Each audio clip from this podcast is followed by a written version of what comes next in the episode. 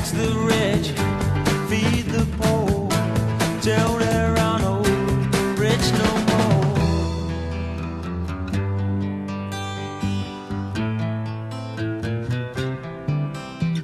I love to change the world. Mayday, Mayday, Mayday, Chris, Mayday. That's where we are today, five one twenty, and uh, it's got all kinds of stuff, an, a riddle wrapped in an enigma.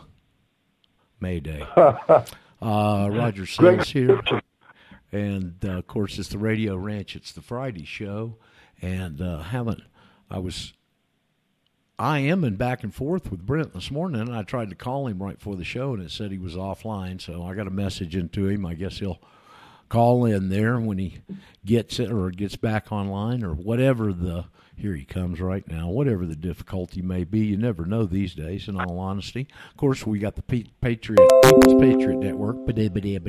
Say that again. There are a People's, myriad of possibilities. I'll tell you, that's a, just an understatement. People's Patriot Network is our platform. And oh, Roger. As I said, it's Friday. There's Brent, and here's voice coming through. Morning, Brent. Happy May Day to you. Hello. Happy May Day.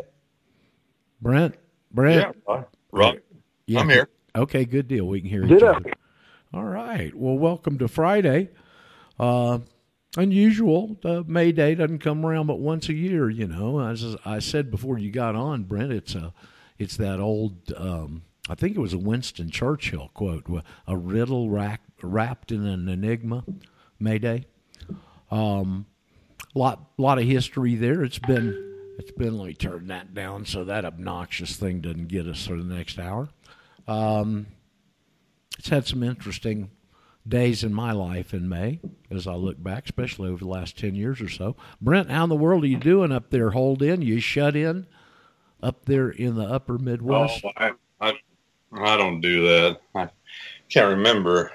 Time gets away from me, but I've been to three grocery stores, I think, since last time we talked. And they told me I had to have a mask going in, and I told them it was against my religion. Did I tell you that story? Or? Well, if, if Last... you did, it's worth hearing. I got a, a good mask story for you, too, from a friend. But go ahead with yours.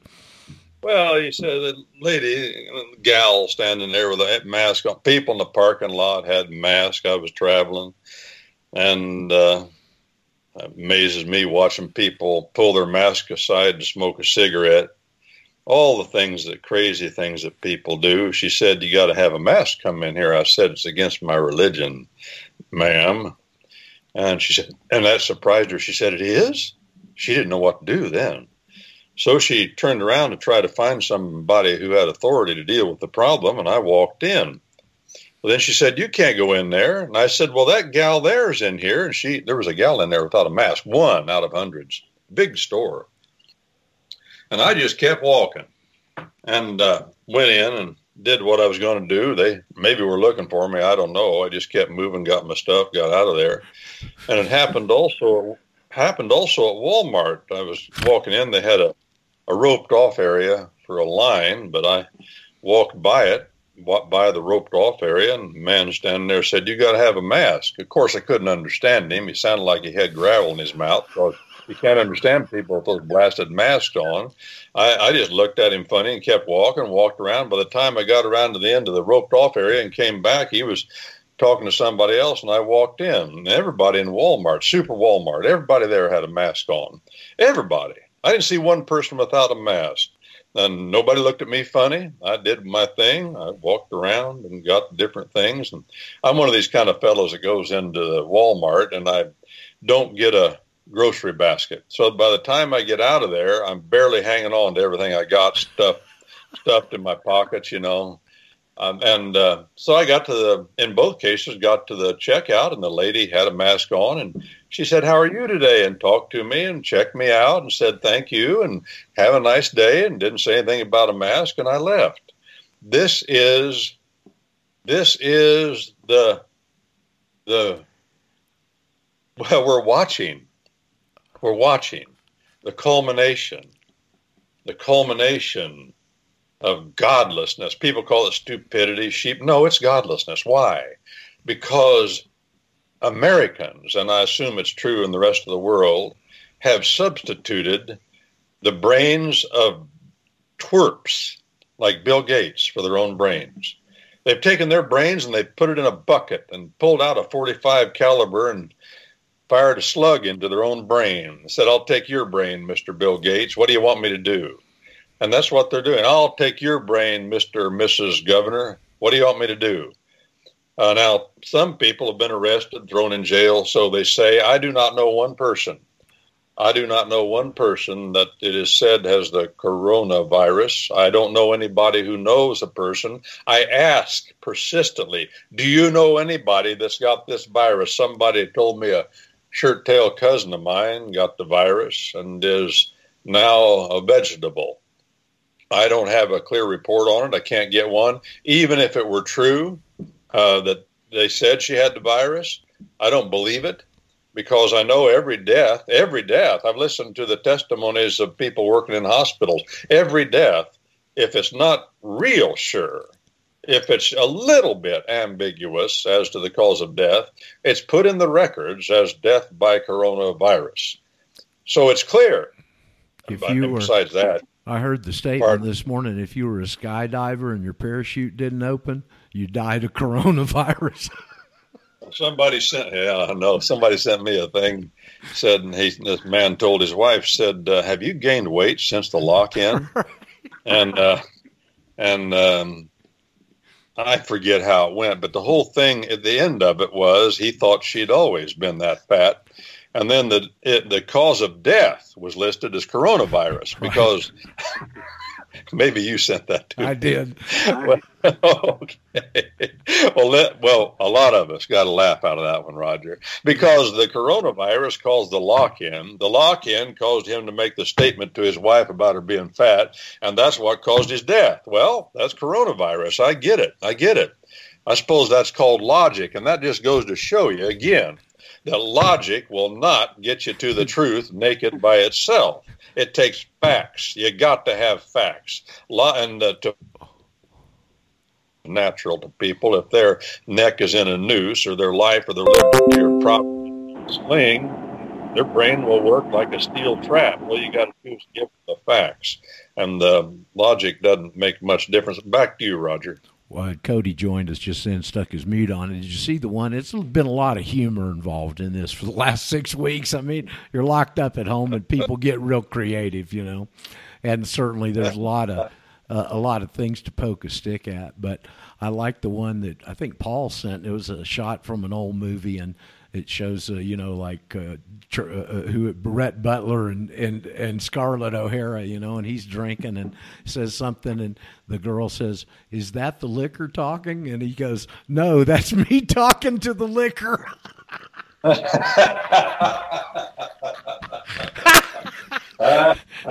No, there's been some real funny stuff out there, and it's nice to throw it around with some of this instant communication stuff we got these days and uh, get a good laugh out of it and lighten it a bit. But it's certainly a serious situation. It's an amazing thing that they've been able to pull this off and that it seems to be as uh, um, commonplace, if you want to put that way, even though it's engineered, commonplace a ailment as it is and all the hubbub. And obviously they jumped on board and are using it for their advantages to cover their, uh, certainly their, their economic situation.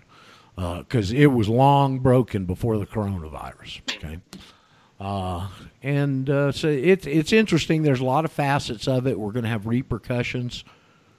Maybe for some of us for the rest Paul of our lives. Call has been lives. Forwarded to an automated voice okay, messaging system. All right, hold Seven, on. Zero, two, right, let me five. Remove Chris and try and call him again. Uh, I, at Microsoft, I, I'm so aggravated with Bill Gates just over Skype. Doesn't even feed over into the rest of this. Uh, well, the boy, the boy ought to be horsewhipped. There's no question about it. And some of these governors ought to be horsewhipped. Yes, sir. Well, they're going to uh, be. They're going to be. I can tell you two right off. Michigan and Maine. Michigan Nevada. and Maine. Yeah. Jail. Jail's too good for them. Yes, it is. It is. People keep talking jail time. I'm going way. This is way past jail time turf. Okay? Jail time was the fifty-yard line. We're way down in the red zone here. Y'all, y'all see the injunction that uh, Darren Bailey got against the uh, Illinois governor the other day? No. Well, I sent it to y'all, but maybe you missed it. Who Who is this He's, Bailey? Who's Bailey? Darren Bailey is a representative. I think he was just elected senator. Maybe he's already filled the senator seat. I'm not sure. I believe he was elected. He's uh, down in Zania, I think, is where. So he covers, I think, just not not quite Acadia, I believe. I, I'm not sure. You'd have to check the map. He uh, he done an injunction, but it was only personal. It wasn't any kind of a class action. You can read the uh, story on Edgar County Watchdogs. Well, injunction uh, against uh, Illinois in, leaks. Injunction against what? This was brought by a state senator, and he was okay. filing well, an in, well, hold on, okay. Coach. Filing, well, uh, go ahead. Okay, it's an injunction against the uh, the quarantine order because there is a state emergency management law that's been voted on by the legislature that supersedes the governor's authority. So basically, because that law exists, that's what he used to go to the judge and say that the, the governor is superseding, you know, the legislative law. So he got it personal. It wasn't because he was a representative or a senator. It was just it was because the governor is superseding a law that was actually voted on by the legislature, which, you know, obviously would supersede his authority. And uh, so that that was some good news. And but and I was going to mention to Brent, you know, isn't this the reason that we have coroners, is so that we don't have random doctors and, uh, you know, make, you know, typically they're elected coroners so that we don't have, you know, doctors doing dishonest things. Cody? And I haven't heard that talked about much lately. Coroner is above the sheriff in ultimate con- authority in the county, is my understanding. Isn't that yours, Brent? Well, no, I never had that understanding, but I do know the coroner becomes the sheriff in the event the sheriff uh, is deceased, or I mean, he's right, he's right there. He's he's a powerful, powerful party, the coroner, and the coroners though are supposed to determine the cause of death. Correct. But I've noticed that the coroners, the coroners in the counties I've seen in my travels and watched what happens, uh, don't do. don't do what they're supposed to do.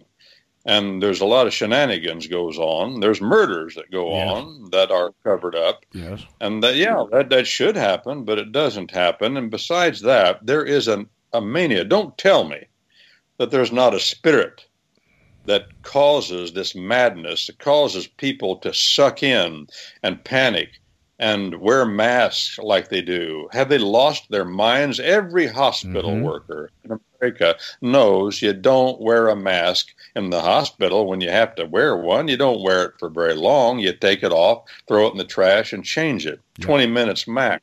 Yep. Well, those are simple things. Masks are dangerous. And, of course, the Bible says that you're to quarantine people that are sick, not people that are well. And I've heard several medical doctors say that recently on the media, that we are quarantining the wrong people.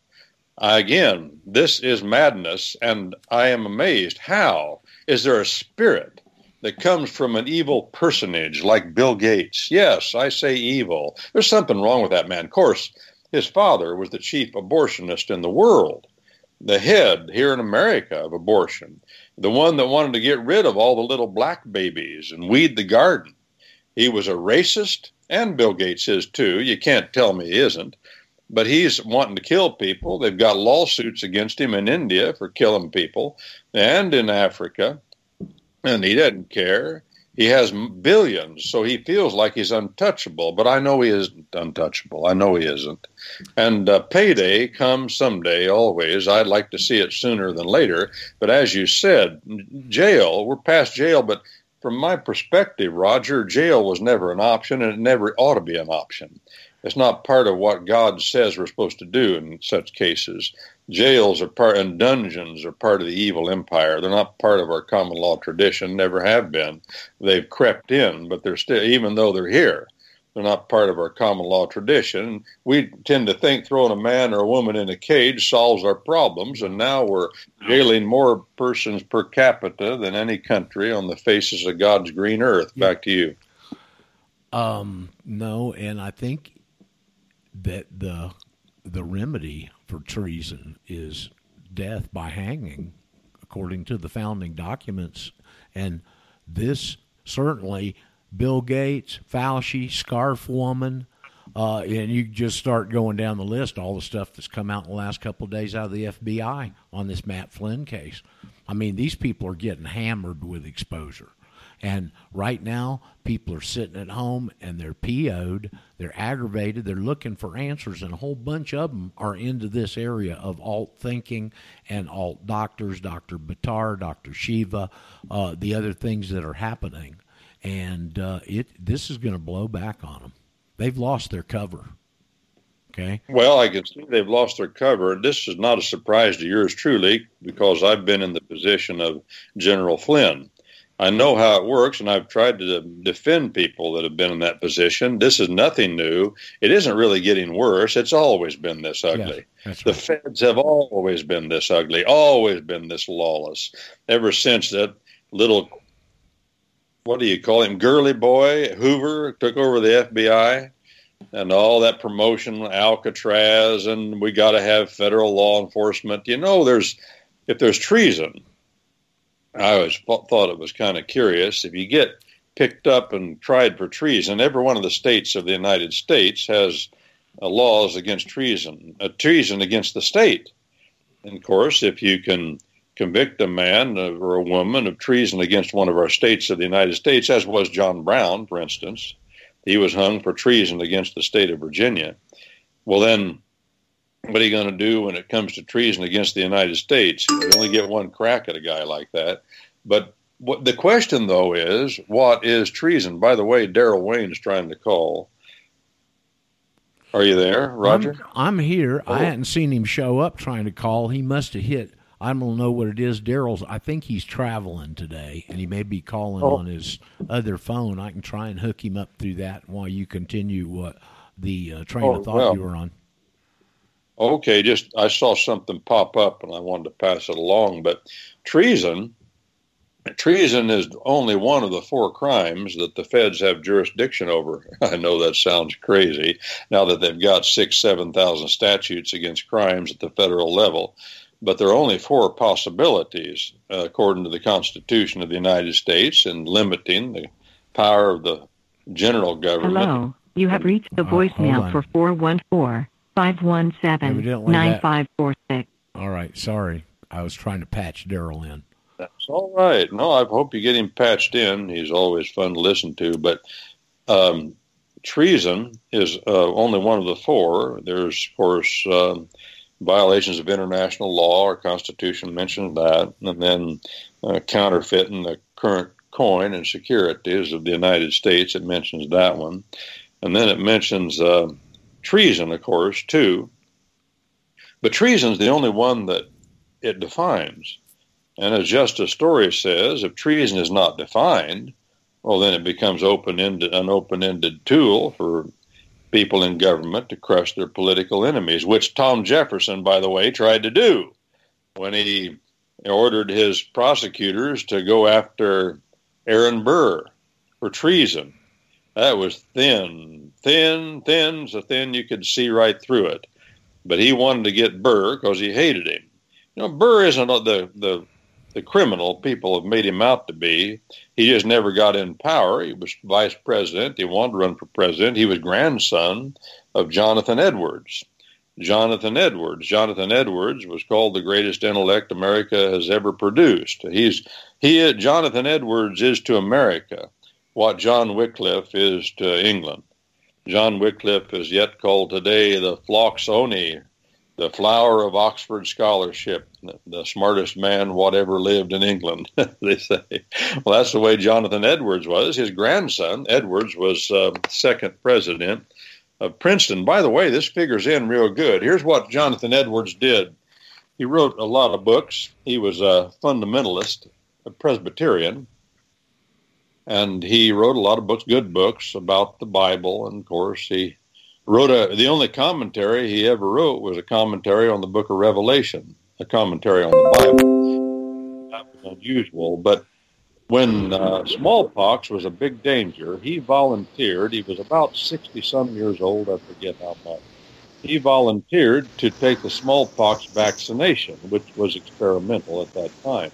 And the reason it was experimental was they hadn't figured out how to keep the dosage low enough that it wouldn't kill you. And about ten percent of the people, at least, that were vaccinated died. They got the pox and died. And Jonathan Edwards took the vaccination because, well, he took it. And it killed him. He got the disease, and it killed him. Really? Well, yeah, uh-huh. And there were a lot of lot of folk that happened to. You know, even that was in about seventeen sixty something, seventeen sixty-five. But then, of course, when the the war the war with Britain broke out, King George's King George's handlers decided they would infect the American population with smallpox and wipe out the population of the American colonies and take it back. And so George Washington said, okay, he got wind of it. And they were going to do it through the slave population, by the way. They had it all planned out. And uh, General Washington got wind of it, and he decided, well, they can wipe out the, the population of the colonies, of which there were between two and a half, three million people. But I can't let them wipe out the army. We're going to win this war no matter what. So he asked the army if they would volunteer to take the vaccination. And they did. The Continental Army volunteered to take the vaccination.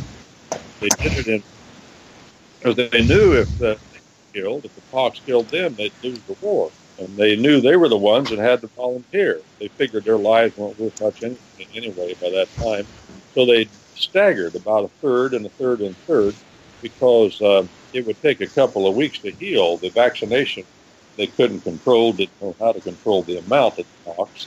And uh, so the you took the vaccination, you'd be out in scabs all over, and it'd take a couple of weeks to where you could get back up and be uh, physically able to do anything. So they went in shifts, and then they would rub sulfur. They'd try to get in a barn or something where they would stay, and they'd take the vaccination, and then they would be near a pond, and they'd get down the water, rub sulfur into each other's back, and try to get some relief, which they did. Uh, I say that on the testimony of J P. Martin. J P. Martin, Joseph Plum Martin, in his his memoirs called uh, The Struggles and the Hardships of a Continental Soldier. He had served from age sixteen to age twenty-three, I believe, and he went through that. And back to you, Roger. I'm hearing an awful... Awful yeah. noise in the background. Uh, Daryl's joined us, and, and, and I think there's a little noise coming in from his connection. Hey, Daryl, welcome aboard, man. Oh, good morning. I'm sorry for that. It, That's okay. Uh, it's it sounds good on sounds good over here. Uh, it's you know yeah. what it is is these hey, microphones Brent. are so sensitive that it's picking up some just the ambient noise or you breathing and and stuff like that, and uh, so but that's okay. It just degradated a little bit. It didn't just takes away a little bit. It makes people work to listen when that kind of you know that stuff happens, and that's all right maybe because they may be okay. paying closer attention. You know. Yeah. Anyway, welcome, happy yeah. May Day to you. May Day, May Day. Yeah. Yeah, yeah, Mayday, Mayday, uh, pan, pan, pan. Uh, they uh, in aviation, uh, when you're trying to get everybody's attention, your uh, your uh, radio broadcast announcement is to say pan, pan. So this is supposed to go everywhere. And then uh, if it escalates, you go into uh, Mayday, Mayday, and then uh, depending upon what's going on, you might declare a. Uh, Uh, there's two situations. One is a fuel advisory where you tell air traffic control, well, listen, if uh, if you mess around with me here and delay me any, I'm going to have a fuel problem. And uh, and the, if you escalate from there, you just declare a full-blown fuel emergency or whatever. You, you go into emergency where you get uh, absolute priority handling. Well, uh, why would I, I drag everybody through all that? Well, I'm uh, I'm on my radio right now with you and our esteemed uh, crew member, Mister Brent Winters, and uh, I'm yelling, broadcasting clearly, Mayday, Mayday. And uh, we have a uh, we have a full-blown emergency going on here. Mm-hmm. It's uh, very apparent to me. And uh, so according to my training, and my training is that uh, I, I don't say this to be braggadocious or exude some sort of uh, fictitious honorary vestige upon myself, but my training requires me and is in conditioned into me that when I experience an emergency, I become a man of action. And uh, this this just is a default position. There there isn't even any hesitation. You just go into action. And, uh, of course, here on the ground, it sort of happens relative to the air. It, it happens in slow motion. And uh, we we as a culture have slowly been put on simmer, and now we've been put on high boil. It's uh, on a, on a fast boil. You know, like when you're canning, Brent, and you, you, you, can, you can simmer things or you can put them on a hard boil. Well, this... This culture is getting boiled. They're getting cooked.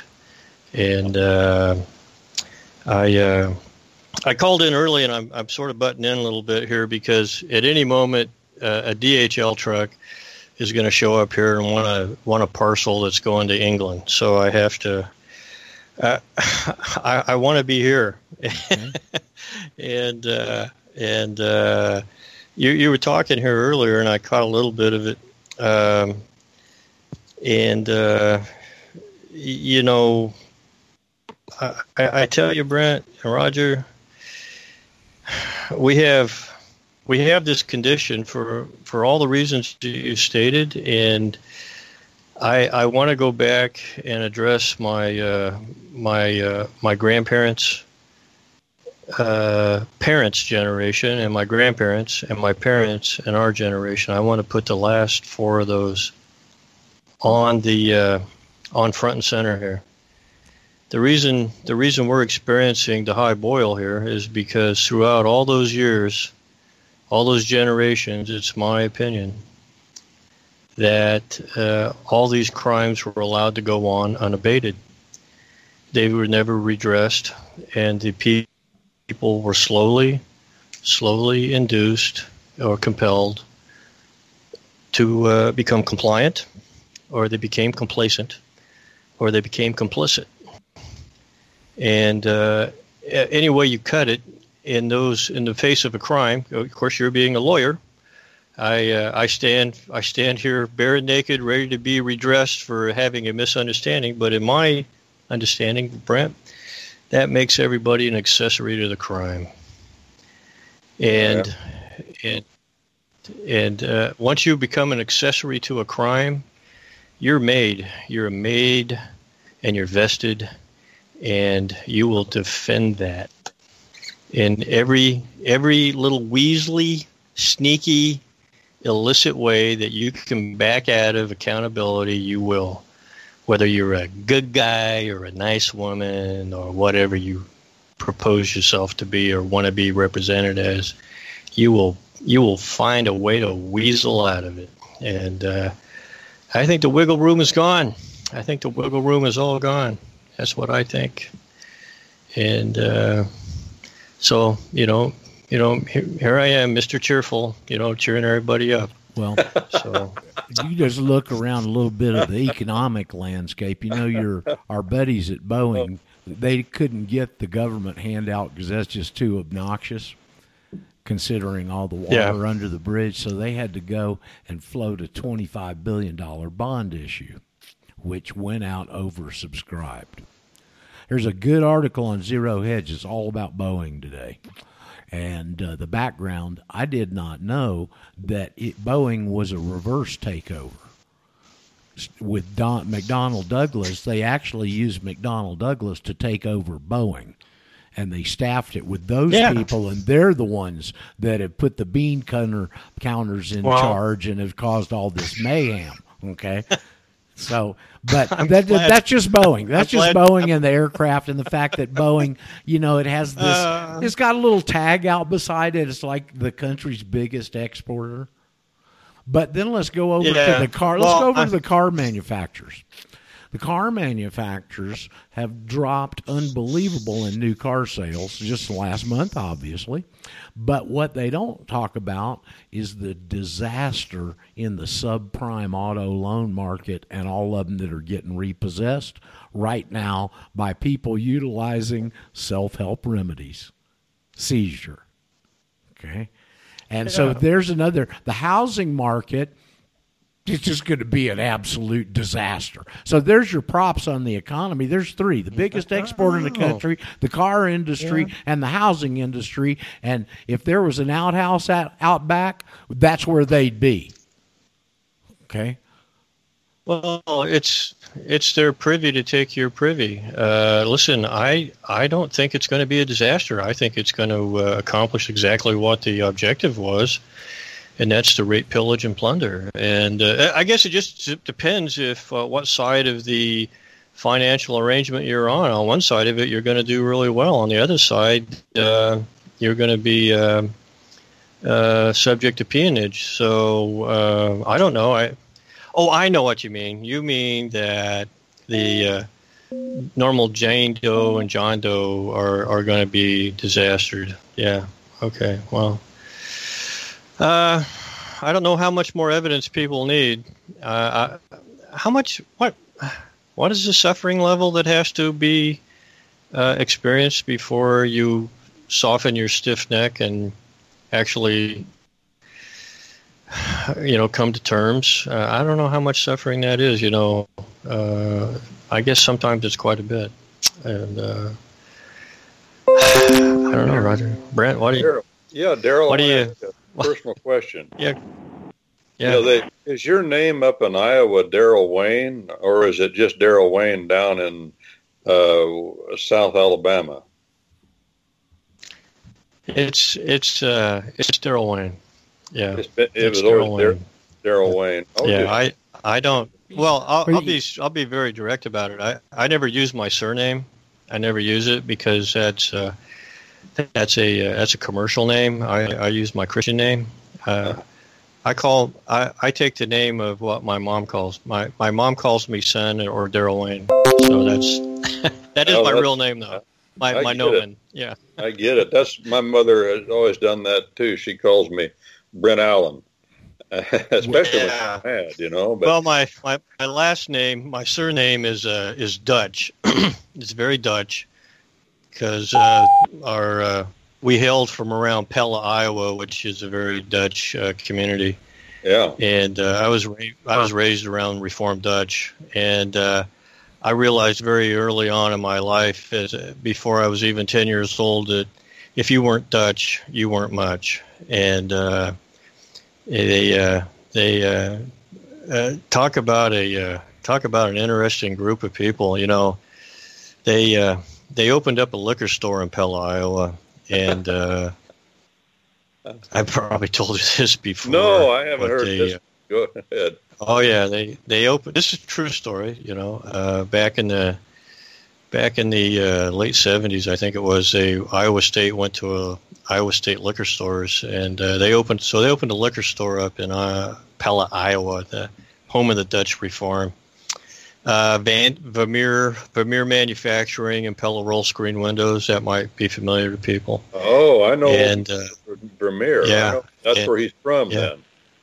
Yeah, right yeah. there. Yeah, and. Uh, Uh, so anyway, uh, yeah, I got relatives that uh, work in both those places. And uh, anyway, so they opened this liquor store up in Pella, Iowa, and uh, uh, nobody goes to it. It's It has the, the lousiest sales in all of Iowa. It's just like, well, why did we open a liquor store in Pella, Iowa? These, these Dutchmen aren't drinking. What's yeah. going on? Uh-huh. Well, all you had to do was travel another twenty-two miles, twenty-three miles, and go over to Knoxville, Iowa, and uh, all the Dutchmen were lined up over there at the at the at the liquor store. But they, they didn't want to have their car or their pickup uh, seen by the other people in Pella, uh-huh. uh, would drive by the Pella liquor store. Well, you know, I still want to go to my Dutch reform and be pious on the weekends and have the uh, the best seats. You uh, know, you you know, I I I, under, I I didn't understand it then, but I I saw what Judaism and uh, its uh, its flattering images and, and prestige was about by watching the Dutch reform. I, no, I didn't sure. realize this till later. You know, did you go to a church uh, like that when you were a kid? Is that the kind of church you went to? Uh, well, that's the one they tried to make me go to, but I didn't pay any attention because uh, at the ripe old age of eight and ten years old, I realized I was surrounded by a bunch of really nasty, mean, evil, lying, hypocritical, creepy people. So I didn't pay them any mind. You know, that was my, my experience, my experience with uh, the Bible and the, the word of Jesus Christ and the gospel was in the face of people that were gaming it. Of course, I, I didn't have a sophisticated way of explaining this, but, uh, you know, I, in my heart, I knew they were a bunch of frauds. And uh, because they they uh, their actions were completely, completely in contradiction as to, uh, you know, what I was hearing. I'd hear one thing and read something. And then I'd see something completely different by those who claim to be pious. Well, listen, I don't want anything to do with your goofy religion and your your your cockamamie ideas. Did they? Is, is it true that they they pay for the best seats in the church? And if you're a, a member, you have to pay a lot of money to sit up front or wherever you want to sit. Oh, sure, sure. This is these are the elders in their in their white sepulchers. Yeah. Yeah, this this this this this uh, this tag that's been put on to the Jews, uh, you know, and and and it's all true, but it, it this goes on in uh, all kinds of uh, uh, Christian divisions. Uh, there, you know, and uh, you, you see it all over the place. You know, uh, pandering, pandering to each other, and it, it's just disgusting.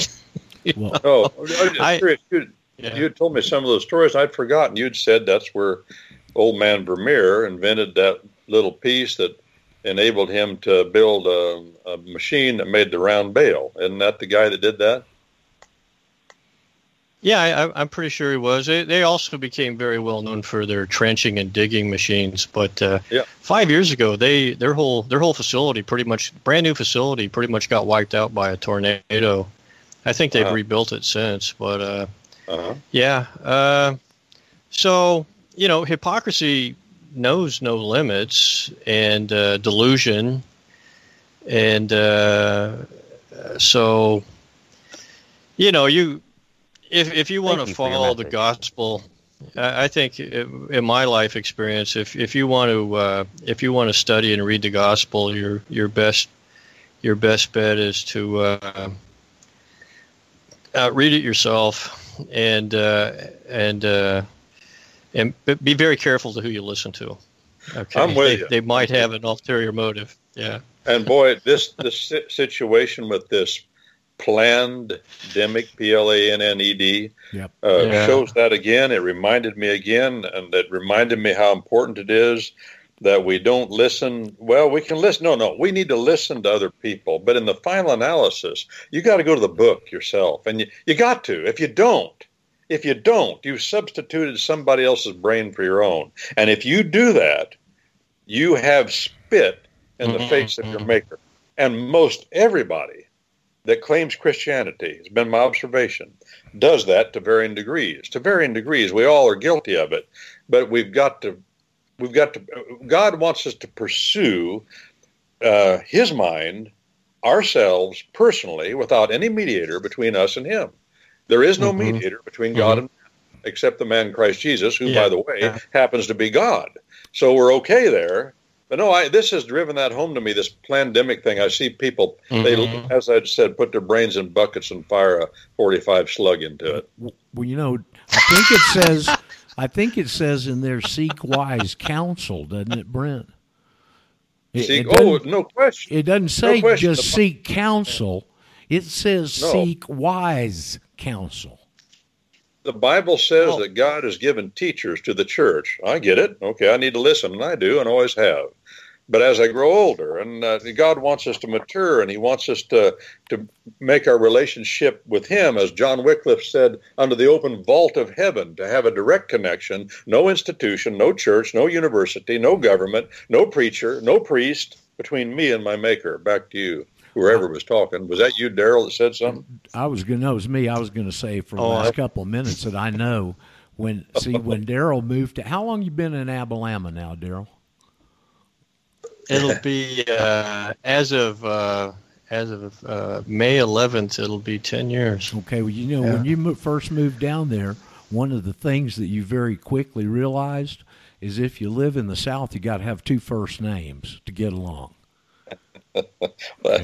well, uh, that's that's why I call myself Daryl Wayne. That's why I know. That's why I was, I'm just making it clear for everybody. Uh, eight three two. We got a new listener here. Eight three two area code. I finally got you hooked up.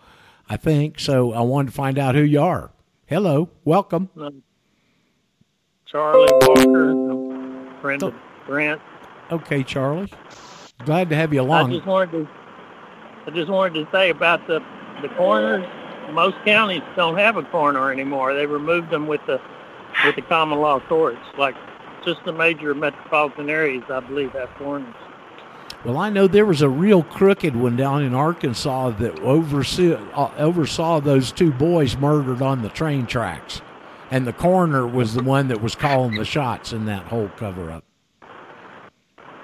Yeah, well, all, like you say, all people in government are evil. But, I mean, that's, that's they, um, it, they are attracted to that position. Yeah. Anyway. Well, Charlie.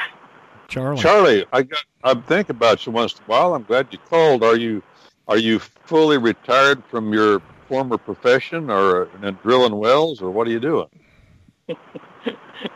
No, I'm still busy, still busy. Not, not flying age sixty-five retirement. I mean, I fly my own plane still. Anytime you come down. Okay, okay, and all is well otherwise with you. Oh yeah, yeah. I'm, I'm. Uh, way better than I deserve. I'm the luckiest person ever lived, I believe. Well, good to hear from you, Charlie. Well, we're glad to have you and, along, and you're Charlie. Part, and you're part of that. Good. Thank you for all your, your books and everything. Enjoy it. But um, I want to I want to put emphasis on the Bill of Rights. All the studying, I mean, it, it's so simple. It's written so simple, and it's above all other laws. It's, you know, um, Charlie. It's the only law ratified by all the states. In the system, the system, the way they've got it set up, I don't know how much you listen to us around here, but that you're right, except the problem is the way the system is set up and instituted, you don't have access to them in your political status currently. That's, that's true. That's just the hard, cold truth of it. You're a person under the fourteenth Amendment. They've used the fourteenth Amendment yeah. to drag in the yeah. feudal system, and everyone is considered in that condition from birth unless you rectify it, because it is voluntary. Uh, Absolutely, yeah. The, the first sentence of the fourteenth Amendment, it says it all. It's it sure like, does.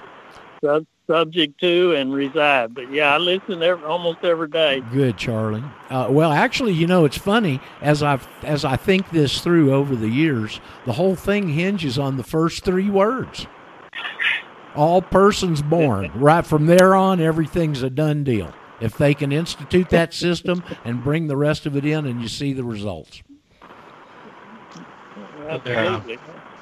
So thanks. Good well, call in. I'll identify you on your profile so I don't have to call you back. That's what the delay was in me getting back to you. So I'm sorry, but this another Bill this another Bill Gates deal. But we sure appreciate I, I you got calling a, in. Question for Charlie. Okay, good deal. I got a question for Charlie. Charlie. Hey, Charlie. Daryl wants you. Hey, okay. yeah. What kind of uh, what what kind of aircraft are you flying, Charlie? I was flying the Embraer one forty-five for United Express. Yeah. But I have yeah, a the jungle jet. That's a good. A, yeah. Yeah. That's a I'm good. Sorry? That's a good airplane. That's a good airplane. Yeah. Who are you flying that for? Uh, it was United Express. And, yeah. And yeah. I have yeah, an off and on well, career from, from the eighties, just doing engineering and flying, and I'm I'm mm-hmm. not really good at any one thing. It's just a little bit of everything. Yeah. Well, I understand that. That's uh, that would uh, yeah. Well, you, you always, as long as you always get get home and you can walk away from the landing, you know, that's. Yeah, you know, yeah, my old well, joke was that. I appreciate yeah. your Mayday comments and pan pan and all that. Yeah. Yeah, I did well. You know, when I was when I was flying when I was flying Beechcraft nineteen hundreds, we had a really hard landing in Madison, Wisconsin one day, and we had a full airplane, and we're taxiing in. And I got on the P A and I said, "Ladies and gentlemen, as we taxi what's left of this aircraft back to the gate, I said I'd like to tell you and appreciate." I, I'd like to thank you and appreciate for flying on United Express. Of course, we were we were Skyway Airlines at the time, and I got a big laugh out of that. And I said, I just wanted I just wanted to make you make it perfectly clear to you that that wasn't the captain's fault, and uh, that wasn't the co-pilot's fault. That, ladies and gentlemen, was called the asphalt. And uh, got another big laugh, and, and uh, nobody you're uh, to, nobody you're complained. Not, you're, you're supposed to get it down firm. You get.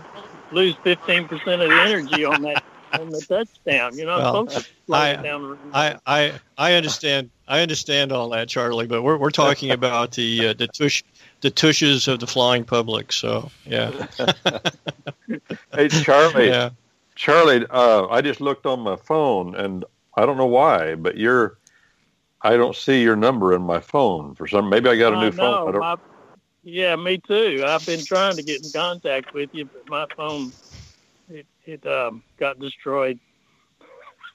Oh, okay. Well, can you go to the, go to the, uh, go to the website, common lawyer dot com, and send me I will, your contact okay. information? Because I, I did yeah. kind of, well, I lost track of you. Uh, Charlie took my son and me in his airplane. It wasn't anything fancy, but it was nice, nice of him. And he, he gave us a ride. You gave us a ride. Where were we? What was the name of that place down there? It was a fancy. That was a two thousand model one seventy-two. It cost a half a million dollars. Man, you. Well, it, it wasn't like you were fly, flying a biz jet or something, but I knew that it was uh, it was an expense to you, but you were kind enough to take me up, and you put my son in the front seat, and you let him fly the plane a little. That's what I remembered. Yeah, it was from Austin to Kerrville. Okay, yeah, that's what, uh, Kerrville, I remember. And we had to get back on an airplane. But at any rate, go to the, please go to the website and, uh, yeah, hook back up with me. I will. Thanks, Brent. Thank, Thank you, you, Charlie, Robert. for calling. Yeah, thanks, Charlie, for calling in. I got you identified there, so next time it won't be as much problem getting back with you. Jim Ram joined us there in that fury of activity. Hey, Jim, you still on? Yeah, I'm still here. How's it going, everybody? Good, good. I am uh, doing another first for uh, P P N. I'm doing my first Friday show live. Up to this point, they've all been uh, replays. Oh. But um, I am uh, currently circling the Ohio State House here down here in Columbus. There's going to be a large uh, Reopen Ohio rally, and people are already coming in. It doesn't start till one o'clock. But I see a lot of folks, families, and everybody walking around with flags and stuff. And uh, I'm going to have uh, uh, Paul in uh, the U K is going to be running or doing the engineering stuff for me again. And we're going to do a live remote. So anybody that is interested can continue listening when Roger show's over. And uh, we'll be doing a live show from the uh, Restore America, Restore Ohio rally here. At, uh, and they've got uh, Columbus Police is lining the road, and uh, we've got T V channels out. There's probably about seventy-five, eighty people here already in front of the State House, and uh, looking pretty good. It's a crappy day compared to what it was last week. We had beautiful sunny weather today. It it's all cloudy and threatening to rain. It was pretty so, cool. Uh, I got a, I, I told both Jim and Paul they did a real good job on that. It was sparsely attended that day, it looked like, but it was a beautiful, sunny, nice day, spring day up there, and Jim did a great job walking around and Paul running the board behind it, and it just came off real well. I bet today will come off even better. Yeah, hopefully. We'll see how things work. I'm just uh, driving. I, I may lose you because I'm getting ready to go into the underground parking at the State House. Uh, we'll see what the signal's like down here. Okay, good but, deal, man. Uh, just wanted to call in real quick and let people know I didn't have a chance to put anything out otherwise, so I thought I'd just uh, commandeer your show for a second to a, a shameless announcement. Good plan. But Pe- uh, people commandeer. I'll go ahead and sign off for now.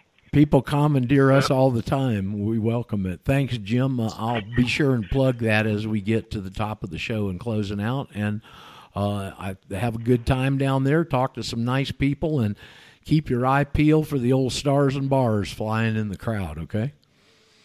All righty, will do. You guys okay, take man. care. Have a great okay, weekend. Man. Thank you, Jim. Thanks for checking in. That's all good. Right. Okay. Appreciate okay. all that.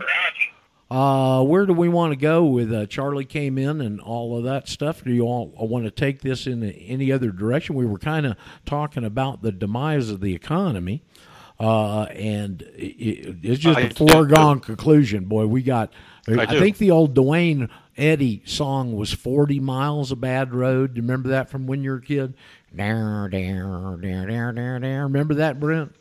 Yeah. Well, this is eighty yeah. miles of really terrible road ahead of us.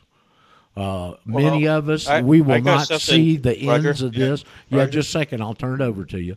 We Many of us will not see the ends of this in our lifetime. Now, go ahead, Daryl. Well, Charlie brings out, when Charlie was talking, he uh, he brought out something really important. I appreciate his awareness of the, uh, of the differences in status, but...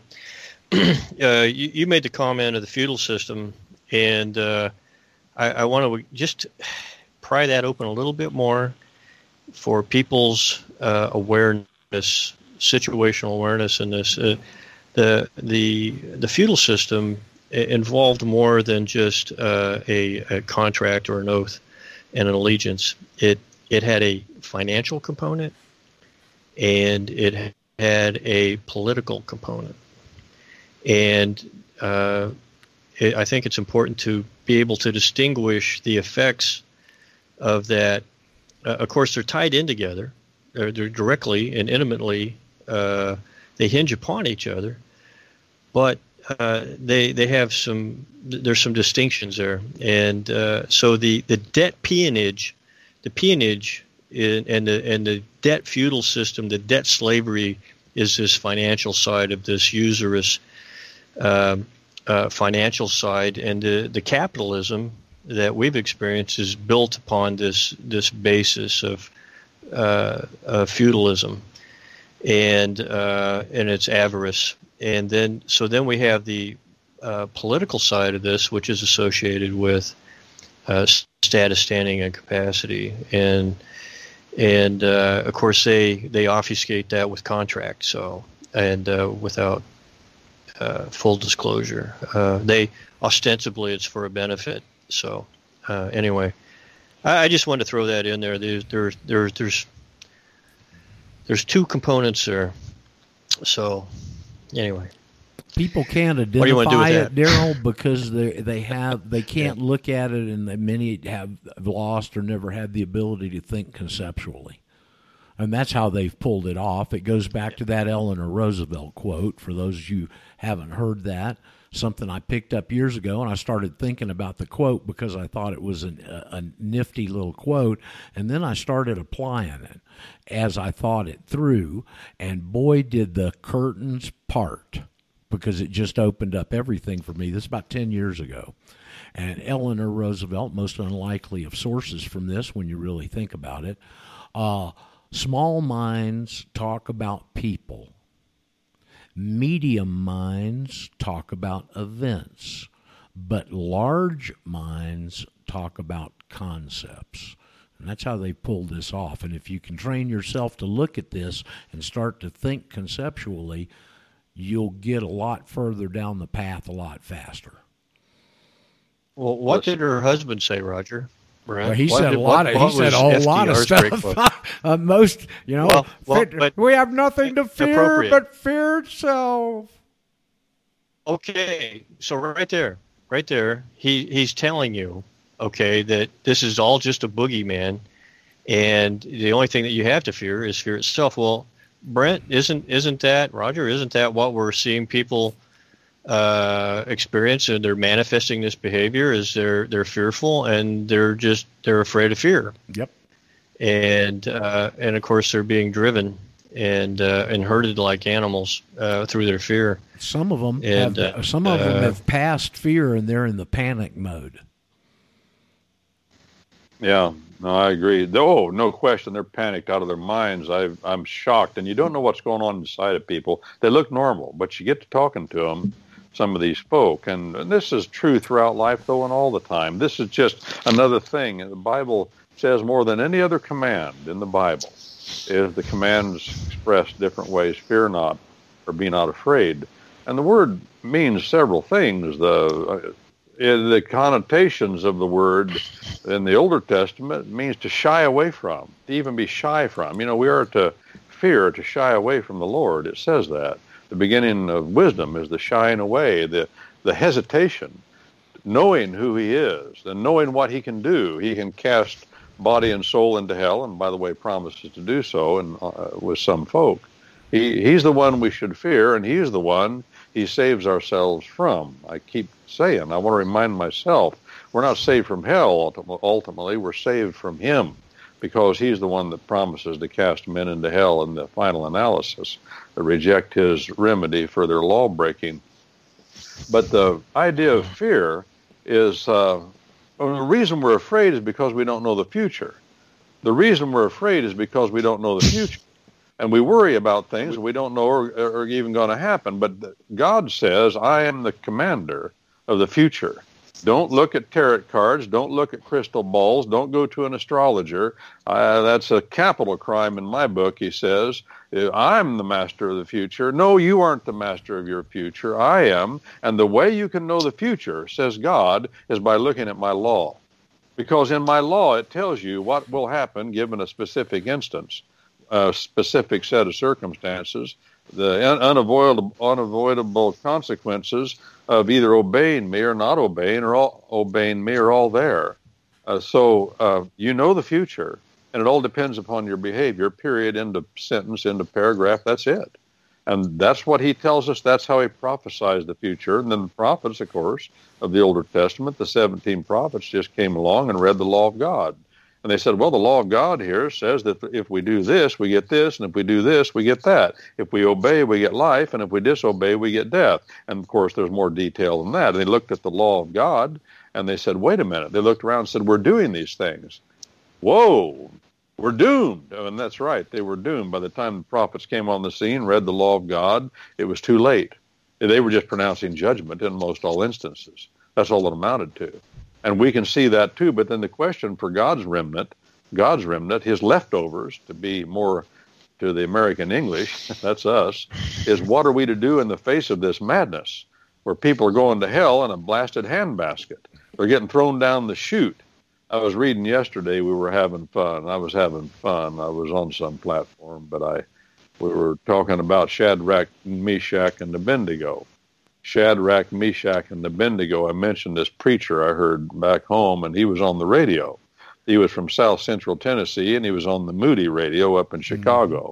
Mm-hmm. And he was preaching, and he said, when I was a boy growing up, he was a black guy, old black preacher. He said, when I was growing up and down South Tennessee, all us boys thought that it was Shadrach, Meshach, and a bad Negro. And they thought that that was... Oh, man, did I laugh. And then he, he said, well, I know things like that are true. Well, there were things like that when I was growing up that I thought were the case. I had an aunt that, well, Aunt Levon, that we used to sing a song at church. And the name of the song was uh, Gladly the Cross I'd Bear. Gladly the Cross I'd Bear. Well, Aunt Levon thought that that was a song about a big furry critter with a optical problem, a cross-eyed bear.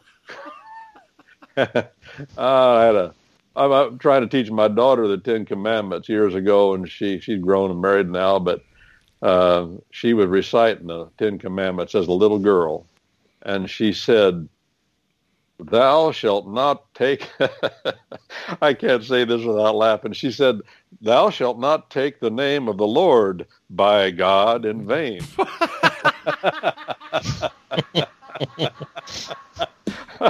Well, so uh, this fella preaching about Shadrach, Meshach, and Abednego hit a note with me, because I know that's the way little children are. I can remember those kind of things as a kid, but uh, Shadrach, Meshach, and Abednego, and of course, they wouldn't bow down to the idol made of gold, the totem, ninety foot tall, sixty cubits high, nine cubits wide.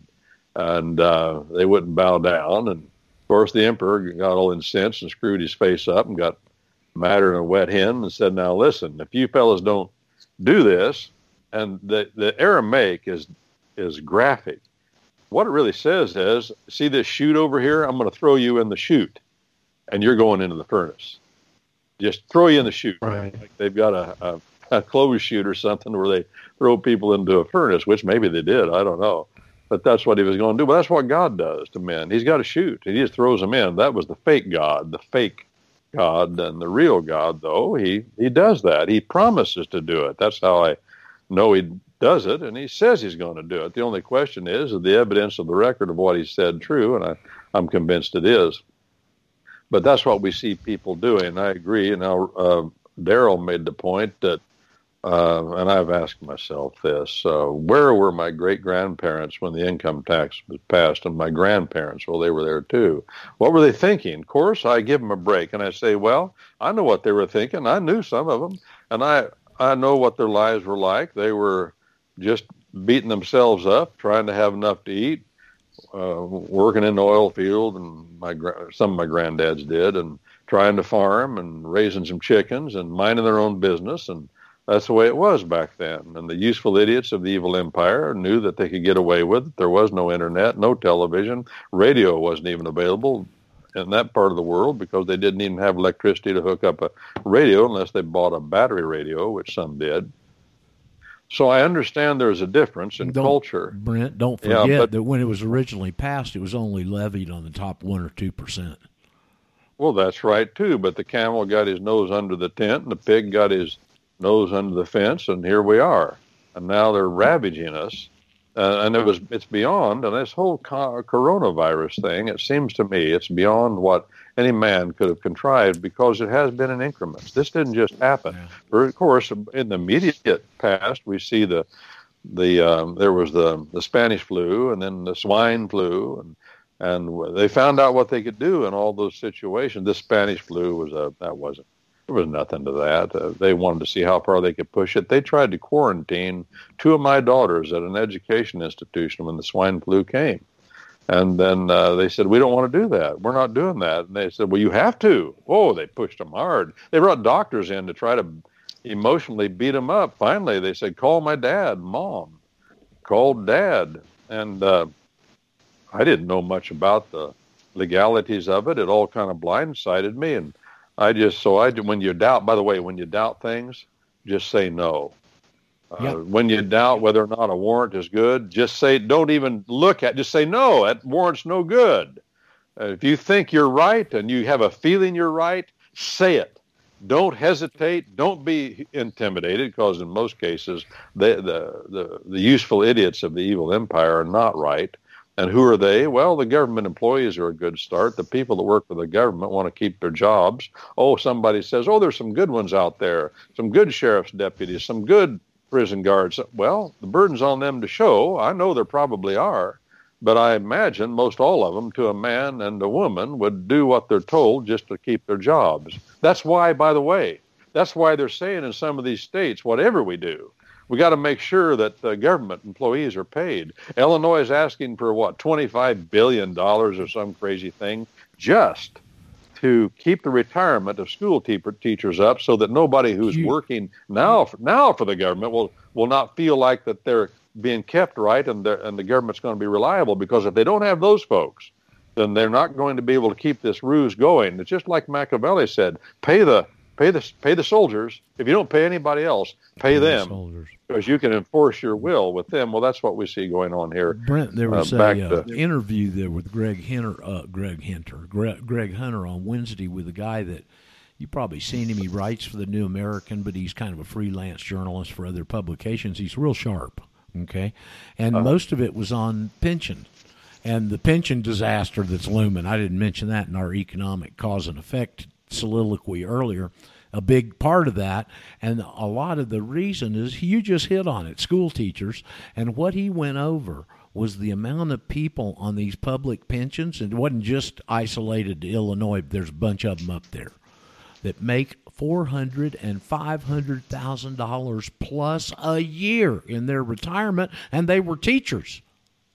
No, I, I've met him. I know who you're talking about. I know what's going on. I, I get it. It's madness, utter madness, but they don't care. They don't care. They want to get their will and fill their lusts, and that's what it's all about. And I've heard school teachers, oh, they claim they're conservatives, but then they say, but I better not touch my retirement. Remember, that's why Blagojevich, governor of Illinois, went to federal prison, because he was a Democrat. The Democrats put him in office, and then he said, we got to do something here. This isn't going to work. We're going to go down the tubes. And boy, he pressed on to it. And so what they do, they accused him of uh, saying cuss words on the telephone. That's all that amounted to. And of course, the little old school teachers that were on the jury, they weren't going to tolerate him cussing. Now, see, that's how that works. Well, you Besides know what? that, he was after he was after their pensions, you see. What the? So. This is another good uh, uh, attaboy for Mister Trump. Because the Democrats, of course, are trying to parlay everything they can out of this, you know, never let a good crisis go to waste. And in this past yeah. couple of days this week, from Pelosi and that crew, they're trying uh-huh. to get Trump to bail out Illinois and all these states. And Trump stands up and said, we're not bailing out mismanagement of thirty years. Oh, it's worse than it, that. But that's true. But it's even much worse than that. You know, the, the, the viciousness of the left. They're murderous. You know, George Ryan, a governor before Blagojevich, yeah. he went to federal prison too. George Ryan right. was straight. He was white-hearted, straight man. He was, he was solid. And what he said was, "I, you guys turn these um, these black men over me to put on death row and execute." Of course, they're executed at his order because he's in charge of the prison system. He's the executive branch. You're you're convicting them with a jury. You're turning them over to me, and I'm supposed to examine whether or not that due process was followed. And I've examined it. And you're railroading these black folk out of Chicago and then asking me to kill them. I ain't going to do it no more. You fellas straighten up this uh, the court system, get your prosecutors lined out so that they observe due process and don't do like they did General Flynn. I'm not defending General Flynn, but I'm making the point, and what happened to General Flynn happened to me. What happened to General Flynn happened to people that I've tried to defend. It's it's commonplace. Didn't surprise me. Matter of fact, what happened to General Flynn was mild. They were going to line him up and shoot him down. Oh, we'll get the S O B, they said.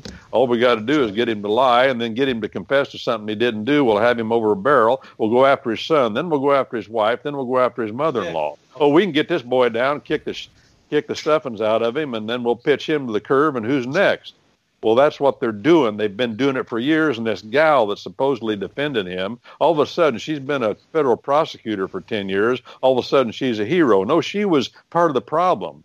These people will do anything to get attention and, and try to get notoriety and fill their lust. But the bottom line is you're part of the problem, and you're then all of a sudden you become the solution, and you're famous. Uh, you say, well, you want to be famous, Brent. No, I know men that have been in federal courts for twenty, thirty, forty years, fifty years, fighting like fighting like madmen against this kind of madness.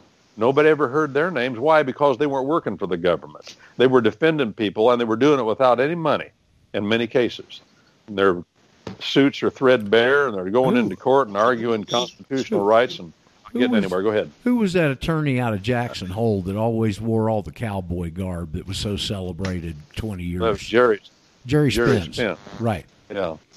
He made he made his living, made his fortune, got his start for years uh, defending insurance companies. Then all of a sudden he had a come to Jesus meeting kind of thing and said, I ain't going to do this no more. Well, that's where you made your fortune. That's where you learned everything. That's who buttered your bread. And now all of a sudden you're a good guy. That reminds me of Alfred Noble. Alfred Noble stole from an Italian, stole from an Italian boy the discovery of nitroglycerin. He was in school with him down in Italy, stole it, took it back to Sweden. Used it to try to, his, he had developed the landmine, trying to sell it to the Russians while the Russians were at war with Sweden. Tried to sell his landmine because the Swedes wouldn't buy it. So they, he sold it to the Russians, made a fortune. Then he made nitroglycerin up there in Sweden, blew the factory up, blew up a lot of other people too. And the, the Stockholm said, get your blasted factory out of here. He took it out on a, a barge out in the water offshore. Blew that thing up. Finally, he discovered if he soaked it in clay that it was inert until you wanted it to blast. And he took a word out of the Greek New Testament called dynamite, uh, dunamis, And he called it dunamis because dunamis is potential power, power under control. It only it is only uh, revealed at the control of the blaster. And he named it dynamite. And then he made a fortune with dynamite. Then he made a fortune in our artillery, landmines, dynamite, blowing people up. And now what what did he do with his money? If he got, well, he had to come to Jesus meet. And he said, oh, my goodness, I, I, this is terrible. War is terrible. Now I'm going to take all my money and, and make a, a prize out of it for people that promote peace, the Nobel Prize. It, it's, it's among humanity. And, it is and, pandemic among men. That they live their lives evil, get what they want, and then all of a sudden they're good guys. And we give it to such yeah, exemplary examples as Barack Hussein Obama. yeah, yeah, yeah. And then it, then well, it just listen. Just, I, uh, go ahead. I I have a I have a nice little uh, thank you for the uh, bringing out uh, Mister Nobel. This is uh, he and uh, Warren Buffett and uh, Bill Gates. Uh, these are excellent examples of uh, misanthropes masquerading as philanthropists, and uh, yeah, this is uh, they're they're actually they're actually misanthropes. They hate they hate man. They hate mankind, and uh, of course, uh, it, it isn't the Holy Spirit or a conscience of uh, of Christ or the gospel that sets upon them. It's their legacy. Uh, it, and uh, very concerned about their legacy. And uh, so they're they're inter- interested in managing their, their legacy, and they have to rehabilitate. They have to use billions of dollars to rehabilitate through propaganda into the minds of people uh, that they are philanthropists, and then they they pervert the, under- the meaning of what a philanthropist is, sure is or philanthropy. Now those so were- uh, this is... Those were this in, is this in, is somebody. Oh, it's actually yeah. I was going to say philanthropy are, is philanthropy. In my opinion, in my opinion, philanthropy is somebody who's trying to masquerade as uh, Christian values without Christ. So you mentioned three people there: Bill Gates, Warren Buffett. Who was the other one? You remember? Uh, oh. Bill Gates, Warren Buffett, and well, Alfred you know, Nobel. Gay, uh, yeah, Nobel. Nobel. Okay. Nobel. Well, you know, Gates, we know his litany and his father and what he did, and can see where that the acorn didn't fall too far from the tree. But Mister Buffett is an entirely different animal, and I don't know if anybody's gone back. His father was a senator, U S senator from Nebraska. I'm not sure for how many years. Do you know how long he was up there, Brent? No, I don't. Well, if no. you've ever read talked. any of his writings, he was an absolute solid gold bug, total hard money advocate in his writings. If you read them, you can't believe his son turned out over there hobnobbing with the Rothschilds, because yeah, that what, acorn what, fell a long way from the tree. Yeah, and his uh, Warren Buffett's son was on the board of A D M up in Decatur, Illinois. Lived out in a little town yeah. nearby, and of course that all went down the tubes. But these folks have a lot of money, but mm-hmm. if you meet them, it's like in the Bible it says, when we finally see the the man that rules the world, we'll, we'll look at him and we'll go, this is the man that rules the world? Because yeah. he'll be a twerp. Yep. He'll just be a twerp. And he builds himself up. I, I remember reading a book, oh, it had been ten, fifteen years ago, about Charlemagne, and the name of the book was The Making of Charlemagne. Well, you know, Charlemagne made up, like, they had paintings of him and all of his ostentatious garb and his entourage around him. Charlemagne was just a, but today we call him a pissant. He was a, he was a, a German. He, he didn't like to dress up in all those fancy clothes. He was a promotion from start to finish. As they used to say about the Holy Roman Empire, it wasn't Roman and it wasn't holy. It was just a big promotion, is all it was. And Charlemagne was part of that promotion. Charlemagne, in this case, though, Charlemagne wasn't that bad a guy. He's a pretty good guy. What he liked to do was go back to Saxony, put on his old traditional garb, and just do what people do at home. And they, of course, made him up like he was a big deal and used him. Evil men use Charlemagne to try to promote their empire as though it was something. Well, that's what's happening with Bill Gates. Bill Gates, not his father, of course, was the world's chief abortionist. He hated, he was a racist and wanted to get rid of little black babies. as I've said before, and and uh, the money that Bill Gates, I'm fully convinced, just you seeing the pattern of the way things work in the evil empire, I'm fully convinced that he doesn't know jack squat about computers. I've said this, and you've disagreed with me some, Roger, but I, I don't know that he does. He was given a lot of money. He was given a lot of position. He was sent to Harvard. He didn't graduate. He never finished anything he's done. He's just a man that's out there murdering people and having fun. And his uh, wife, I don't know what, I wouldn't want to meet mm-hmm. her in Dark Alley. I don't know who she is. But it's um, that kind yeah. of thing with all these folks. When when money gets involved, back to she was an employee, I believe, that he she was employed at Microsoft. I believe how they, they met. Now, Brent, this past week we covered a little bit of insight into that because I watched a thirty minute, forty minute interview with the now deceased Paul Allen, who was his boyhood friend from thirteen. It was the two of them that grew up through all this, okay?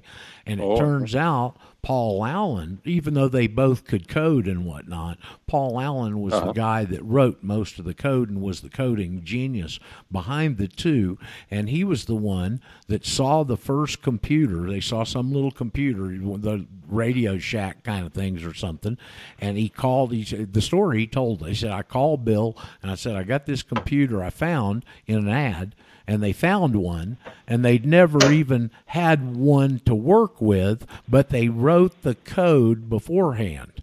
And he went to the computer company and pitched, we can write your code.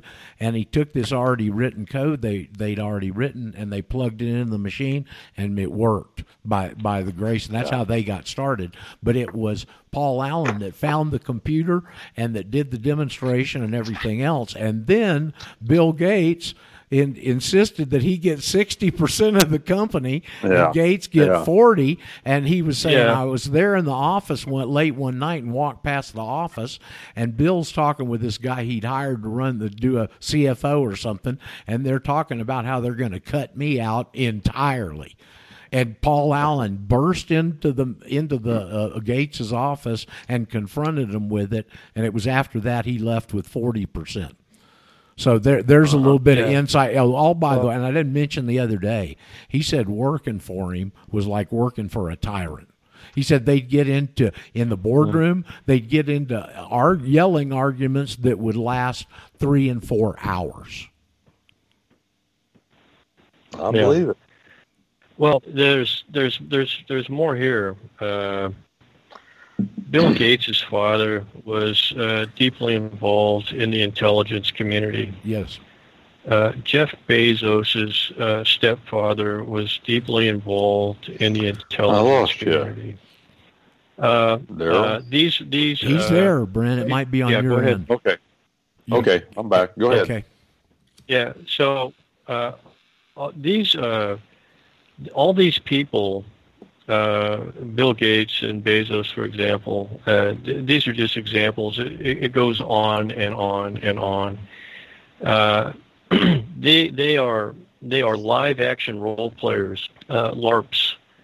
Uh, the the mythology the mythology of Bill Gates is is a well well manicured and refined uh, mythology, and. Uh, Jeff Bezos, another another mythology. Uh, this goes back on and through throughout history. Uh, you you have to build a persona for these people. A this is this is what in, entices people into the narrative. And uh, so, uh, listen, Jeff Bezos gets a six hundred million dollars contract from. Uh, the C I A for cloud cloud storage and c- computation. And why does he turn around the next month and he spends two hundred fifty million dollars and buys out the Washington Post? Yeah. So he gets a, a six hundred million dollars contract from the deep state, which is which is basically um, you know uh, the you know managed by. I, I don't know if you're aware of this or not, but the deep state is actually administrated and run by a company, a corporation called uh, uh, Serco, and uh, out of out of uh, the city of London, and uh, they, uh, they they buy whatever they want. Uh, Jeff Bezos has made billions of dollars by getting less than cost on shipping through the United Postal Service. And uh, nobody else can do that, you know, hey, but Jeff Bezos can. So he's not yeah. only, Daryl, less than cost, yeah. they have to go in on Sunday and deliver Amazon yeah. packages. Yeah. If I so, might. So this isn't issue made. Chris? Go ahead. Well, let's go back to Mister Gates' father, the senior, who uh, was at the place where they developed the baby murder factory to Planned Parenthood with Margaret Sanger. And I think some would be surprised if they would take a visual assessment of young Missus Margaret Sanger and look at the striking similarities between her and her offspring, I guess, illegitimate as he is, Billy Gates of Hell. And I think you'll find a very strong physiognomic appearance. And don't forget his mother. He, his daddy was working for the government and all that stuff, but his mother worked at I B M.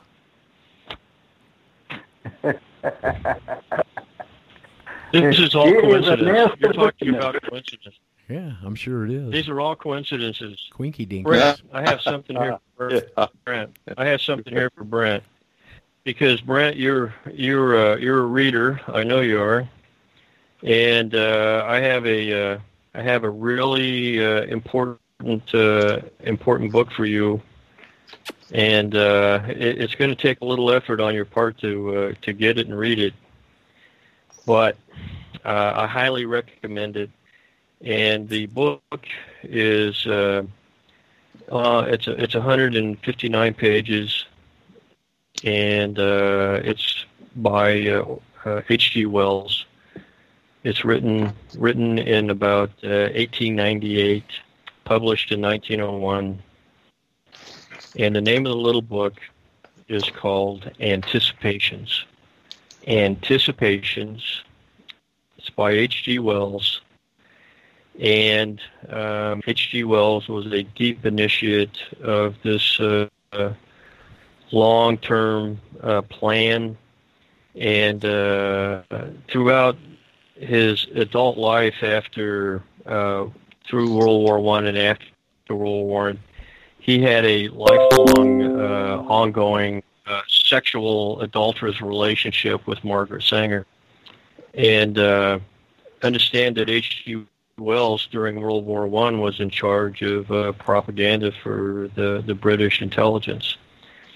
So if you if you read the little book of Anticipations, uh, published in nineteen oh one, he t- talks about exactly the methodology and the reason why and how through eugenics they will achieve what is being realized at this very moment.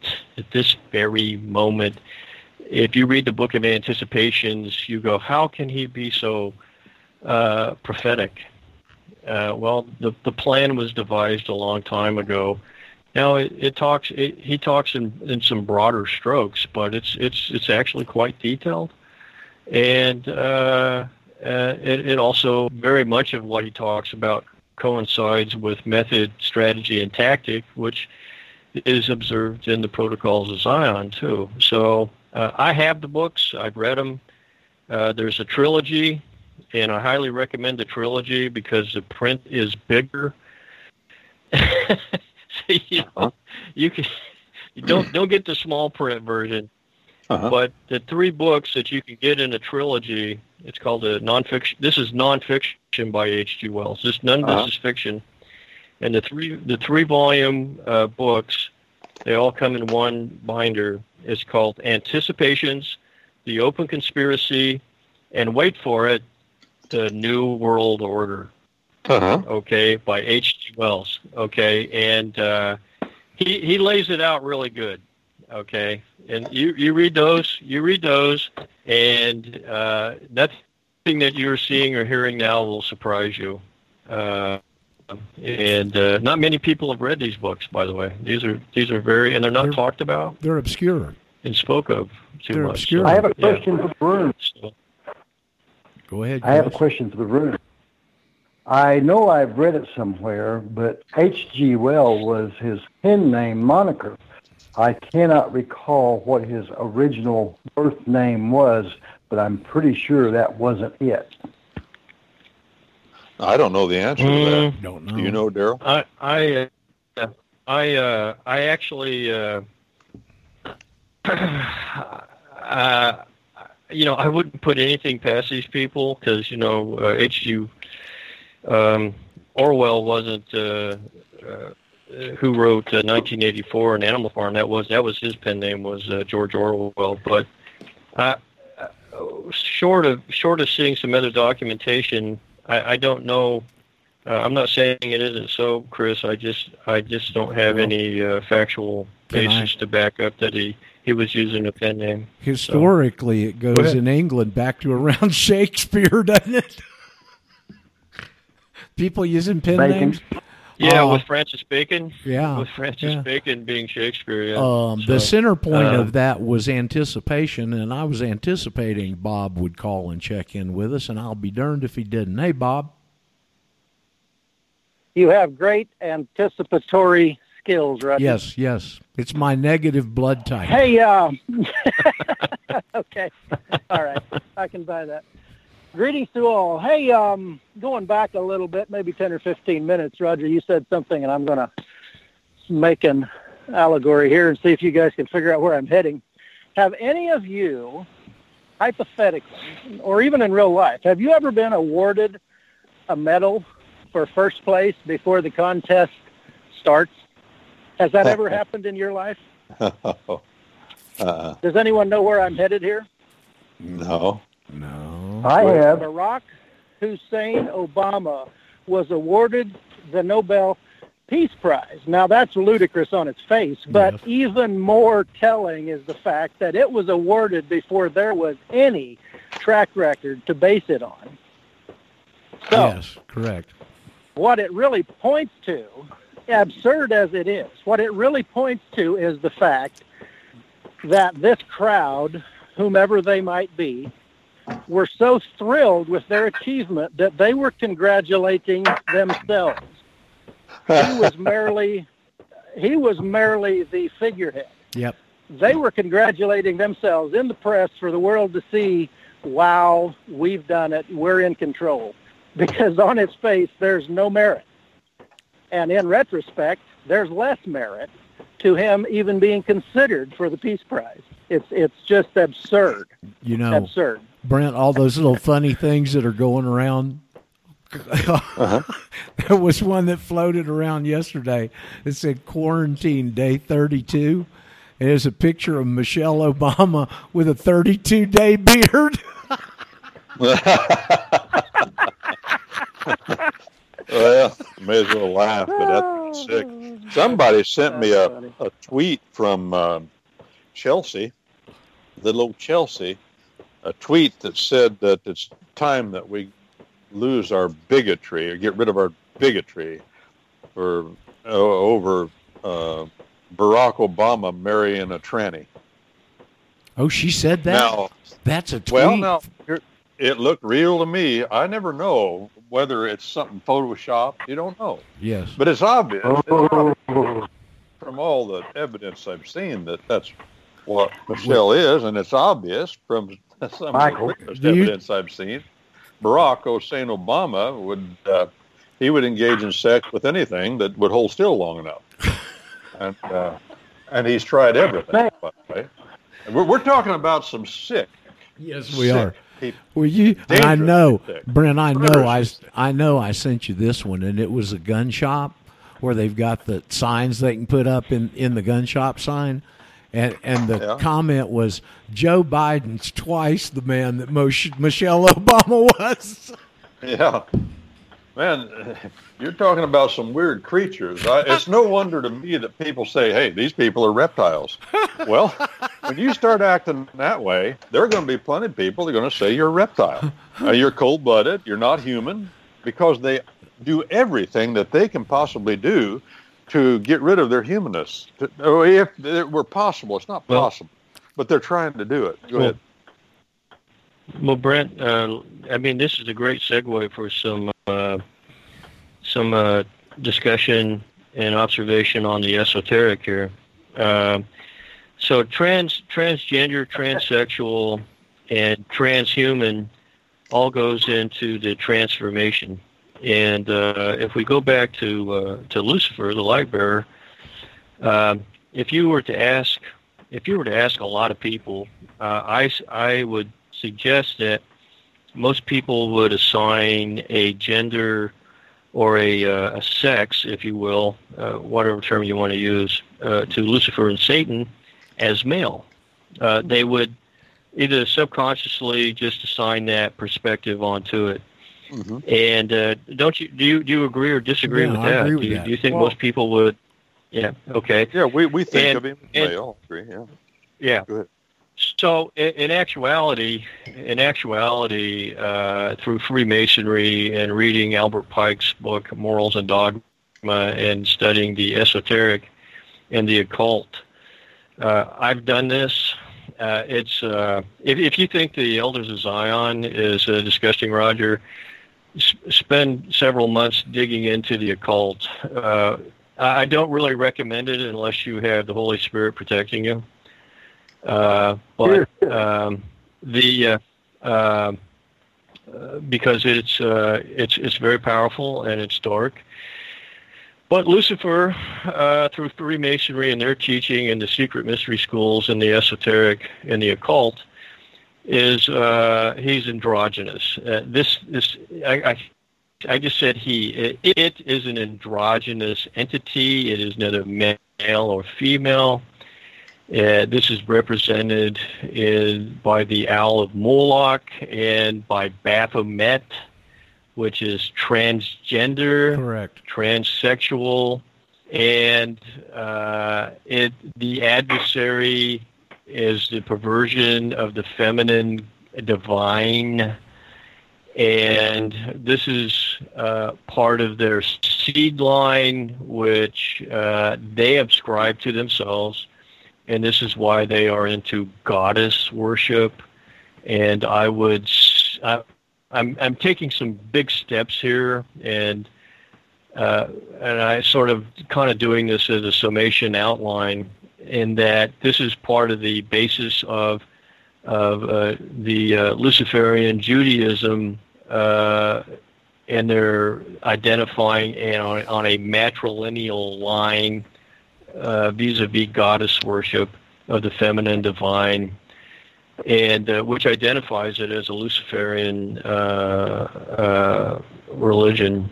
Um, so, uh, if you look at uh, what are some other symbologies of this, uh, the Statue of Liberty is not a woman; it's a man in drag, uh, and uh, it's a the. standing there in the water with its arm up as a light bearer, and the star halo on its head. Uh, this is, you know, they can they can they can uh, tell you that the Washington Monument is for Washington, the founder, and it, it is the big giant stone dildo penis of. Uh, of uh, Nimrod, uh, sexual organ, and uh, this is this is also in the uh, the symbology is also in the uh, Vatican in Rome in the square with the uh, the Freemason uh, um, obelisk. They they have their stone penis there, and uh, so this is this is all Luciferian. Uh, goddess worship, and uh, and it's all right there in front of your face, and they're laughing at you. They they are punking you. You have been punked. Hey, I uh, add a little to Daryl's yeah. commentary.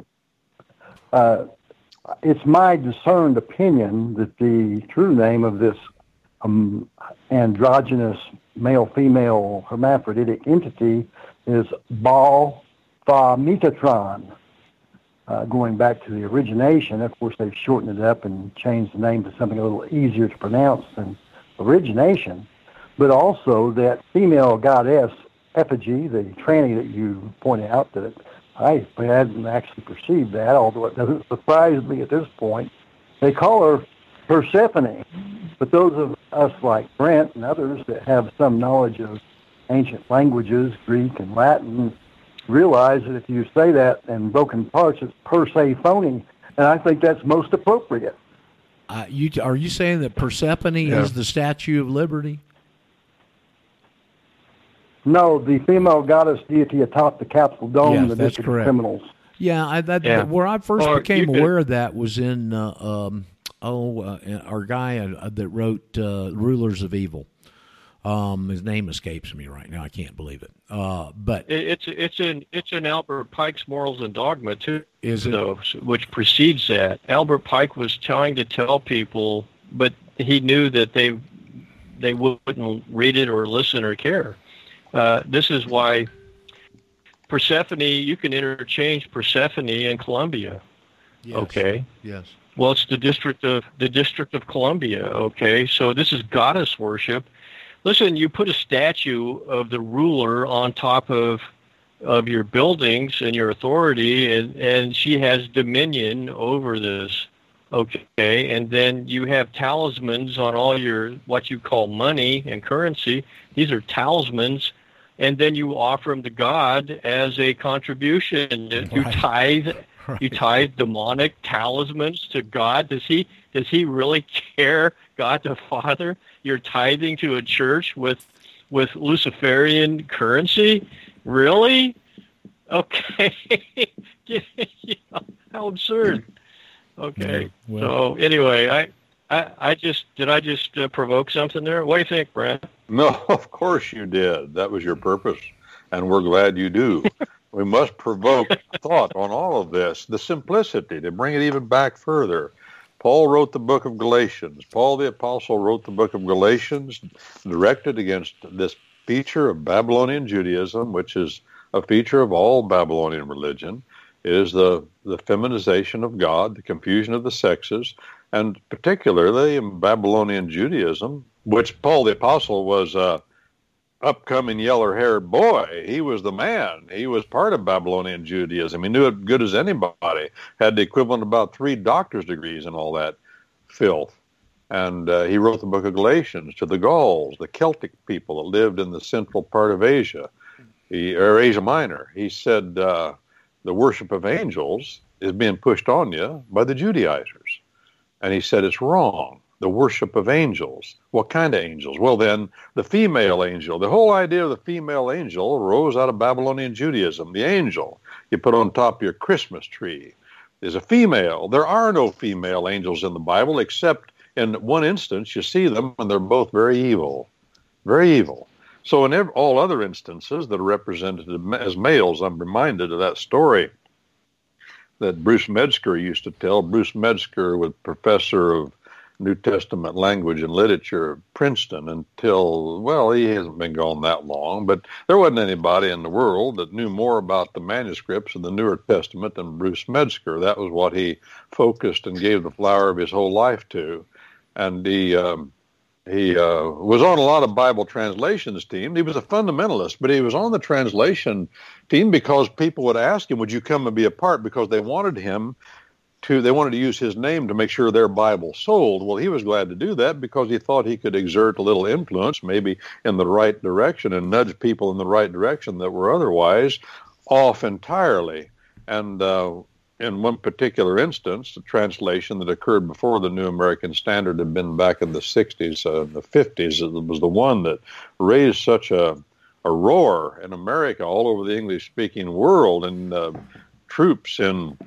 in Europe were uh, forbidden, American troops in Germany were even forbidden forbidden to possess it or read it by order of command. And that translation translated in Isaiah, it didn't say born of a virgin, it said born of a young girl, I believe, or a maid, I forget, the, the Hebrew word Alma. Well, he was involved in those, but uh, he tried to push it in the right direction. One time, one of the gals, one of the gals, on the translation team came to him with a proposal and said, we must, and this time has come, that we make God a woman. We need to change the pronouns from feminine or from masculine to feminine.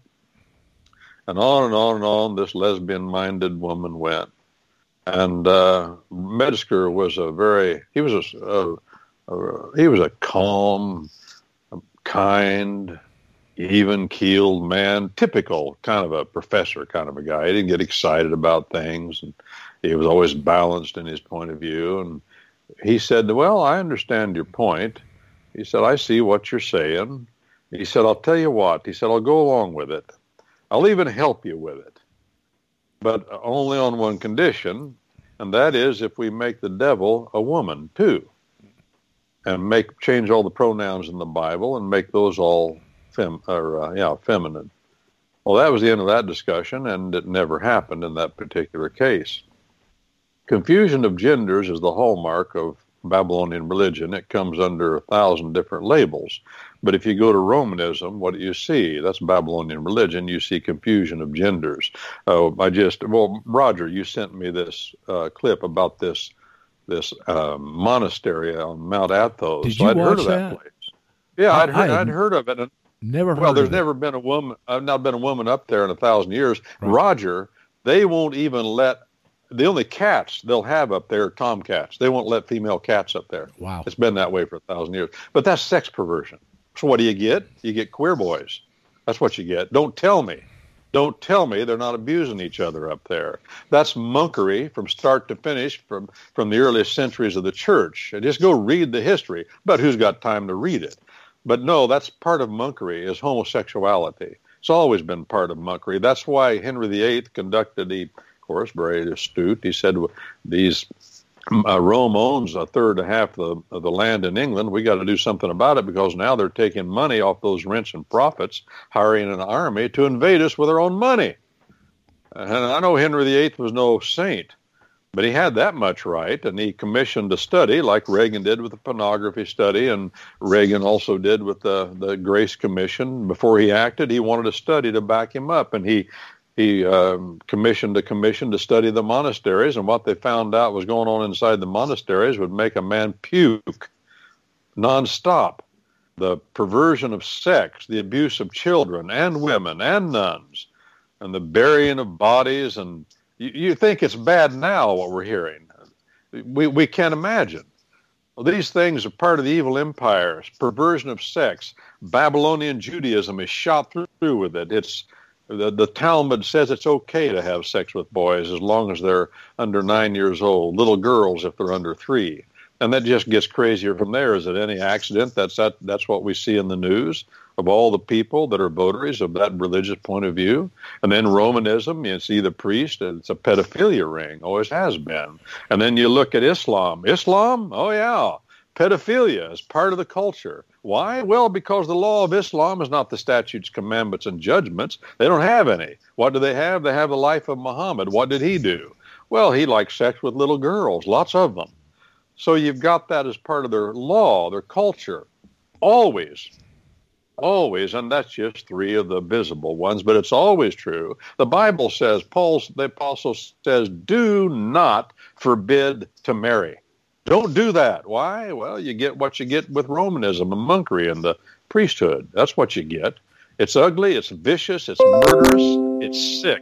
You told me down there in South America, Roger, there was a school for the blind run by the Roman church. And what oh, a better yeah. setup. No, oh. deaf, the deaf, the deaf. What a better setup to abuse little boys that are deaf. Correct. And they, they got caught finally. They did. But then they just do it but, again and but again the guy had and been, again. The guy had been there for decades. It was in Mendoza City up there that they caught that. I'd forgotten all Hello. about that. And hey, we got Stephanie. Hey, Stephanie, I was calling you back, dear. How you doing today? Good. How are you doing? We're God hanging. Y'all and we're doing all right. Thanks for this. Yeah, I was. I was um, got all fired up because uh, Brent Winters was on People's Patriot Network, and um, said, you know, they had a parade for Kristi Noem, the governor, and um, and then it, this all ties into what you're talking about because she's nothing, you know, but a Babylonian whore. And I sent Brent and I sent you, you know, a whole list of things that she's involved in. And the, I mean, um, the corruption is cruel. Um, you know, she, she's just like, she, well, and, and then what I was telling Brent um, in text all these governors in, in South Dakota, and every single one of them, and I'm not done yet either. I mean, it's all corruption and tied to this money and, you know, enslaving the people and stuff. But I, I wanted to, to revisit this to you too, Roger. And it's like, oh, and um, um, so um, just a second here. I lost my page there. Okay, we, we've still got you, Stephanie. I, didn't oh, it, wasn't it the governor, wasn't she a female governor of South Dakota that refused to shut the state yeah, down, yeah. that she walked out and the well, people well, were giving her a spontaneous parade or something that she hadn't even been informed of? Yes, yes. Uh, so then here, let me let me give you a couple of these. It says, okay, so Dave Nelson quits politics, blast corruption at Nome regime. C P S family court, um, um, enslaving the people and the kids, and um, have doubled uh, um, have doubled the the main uh, homes that they have for foster kids because they get money for like eighty dollars per kid if they're Native American, and plus all the Medicare, Medicaid, um, and then they drug them. They can drug them. Um, And and so they've taken the kids, and then um, and then another kid had gotten taken because he was truant, and they have changed all of the laws in South Dakota, Chapter thirteen, in the education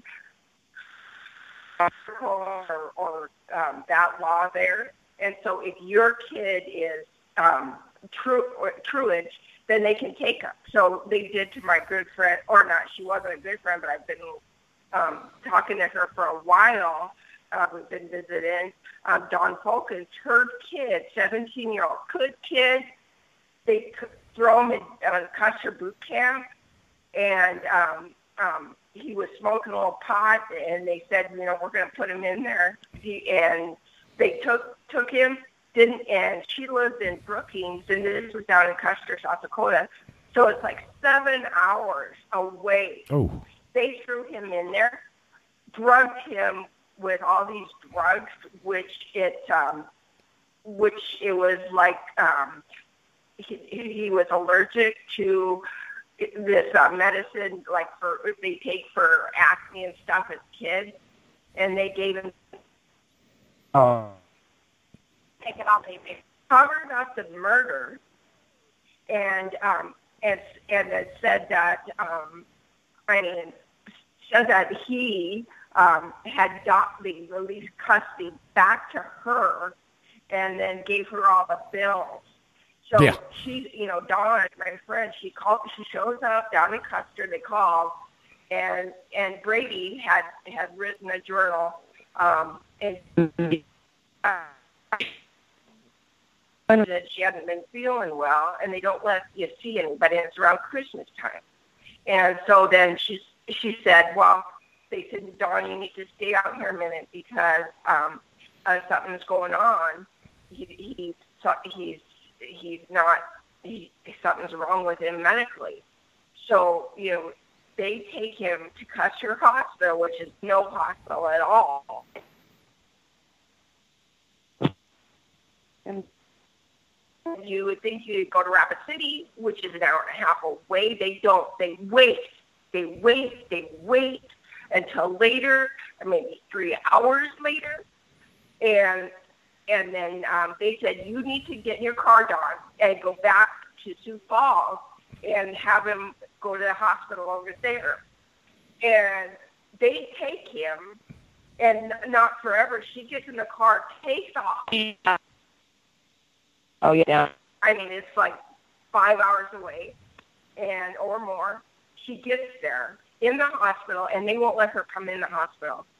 And she's like, her sister's there, and and she's like, they said um, he, they're working on him, which was a lie.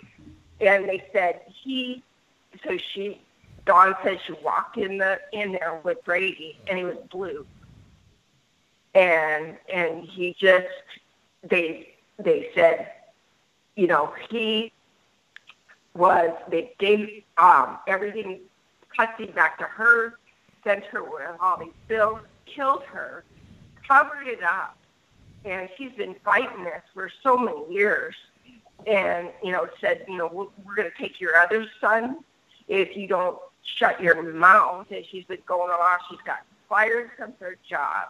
And, I mean, it, it you know, so the, the homes in um, South Dakota, there is so much money that the government's getting off of there. And and then so, you know, we've got the Lakota People's Project, which you're, you you you don't have any due process. And you go in twenty, twenty-second hearings, and there is no due process for kids. And C P S, A P S, you go in there, you're not even present. And they take your kids. Well, this one, this and, and this ties into all these foster kids. They get money. They'll get, like, the churches get involved. You could, you have to buy kids for like twenty-five to thirty thousand um, dollars, and then the church, um, Lutheran Social Services gets involved. You have to buy them, and then um, you have to take the parenting classes. You have to take um, foster parent classes. They take these kids and give them to you, and steal them from the parents without any, and it's not it's not Native American, it's every kid. And they get you in that system because it's all money. You have money for counselors, for judges, for... Oh, yeah. And then, then they make you pay the counselors one hundred dollars an hour and all that baloney. Or they'll, if you don't do that, then they'll send you to jail. I've seen that too, Stephanie. I've talked to this gal you're talking about. They murdered her son, and all she wants is some... She wants to make things right a little bit, and they won't even talk to her. She's beside herself, and then I went to the internet and I read about the case. It's overwhelming. Who who's going to do anything oh, yeah. about it? I'll tell you. Don't yeah, real. Don't send your children to the government schools. That's what you'll get, maybe. And if you get by without it, you're just fortunate. It's evil what they're doing. They're stealing children. They're murdering them. They're prostituting them. They're trafficking them. If it doesn't work out, well, too bad. We have sovereign immunity. We just killed your son because he got caught smoking a joint in school. Sorry. I know. I know what you're saying. And I, by the way, I got all those things you sent, and it was overwhelming, the things. You, yeah, this gal up in South Dakota, then they were having a parade for her for just. Go ahead, Stephanie. Go ahead. Okay, so this Letty, uh, the um, uh, Meddy rape scandal, they took Native American kids into this Aberdeen home, and yep. this, this couple, um, and they had many kids. They had torture chambers in there, and they kept they keep sending the kids. Still back there, still now. The guy got in jail, he got out, and there's they're still foster parents. So yep. and then well and then okay, so then um, we got the uh, farm bill. So Christy Noem gets all this money. She has an insurance agent. She has funders. She there was seventeen hundred pages in that farm bill that you cannot. You if if you go have a barn and and you're going to put your tractor and a cow in there, it is now called a dual process project. And so now they're going to tax you, and they have all these rules and regulations of what you can and can't do with your cows and everything like that. We got barn tax, and you're charged a tax for the methane gas, and then they, oh, and then they got this. Um, thing, it's called, uh, oh, I know it's like uh, Buy American Beef, which, you know, that organization or whatever gets money from the federal government too. It doesn't work. And, you know, that's why I got kind of all fired up with what Brent uh, Winters had about um, that guy that was teaching us of actual sound money and how to make money without the banks. Uh, let me oh, you're, t- what, you're talking about that guy interviewed from National Organization of Raw Materials? Yes. Yeah, well, that was a yes. good interview, wasn't it? That, by the way, oh, Roger, yes. pardon? What's that, Stephanie? Oh, okay.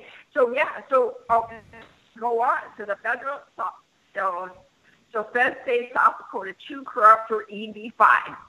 And yeah. no one picks up the E B five with harm, taps Jackley gently and immediately five million dollars missing. Ex-Governor, South Dakota, now Senator, South Dakota, corruption, conflict of interest, windmills, energy corruption, eminent domain. Okay, let me tell you about this. Um, You're not, Stephanie, Stephanie, dearly, you don't have time to tell us. We're about to run out of time. Uh, appreciate okay. you calling and going over all this. And unfortunately, you had a little bit of a bad phone connection, and we're clipping in and out. But thank you for contributing, and at least Brent knows about it. And we can discuss it more oh, in the yeah. future, but we're out of time. And there's our whistler. And I'll just gotcha. suffice with you, Brent, and tell the audience if you want more Brent Winters, you go to common lawyer dot com, and if you want more of Jim Ram live going around the state capitol of Ohio in protest mode, you stay tuned because you're going to hear that for the next hour with Jim. You guys have a good weekend. I want to thank everybody for your contribution. We covered some really important and good issues today. And hopefully you'll ruminate on uh, some of them over the weekend, maybe even be motivated to go do some research. Maybe. See y'all on Monday. Have a great weekend. Thank you, Brent. Happy May Day. Thanks. Hasta la vista, baby. Brent, how about yeah. on G L as opposed to angel? On J L. On G L. Wow. Oh, what do you say? Or Gamma L or Gienna. Well, noodle on yeah, yeah. it, and we can talk about it next Friday. Oh. You guys okay. have a good day. Yeah, bring that back. I want to okay. we'll talk. We'll do. Next week, okay. Angel, Angel, ciao, ciao, for now. Freedom, buried in the ground. My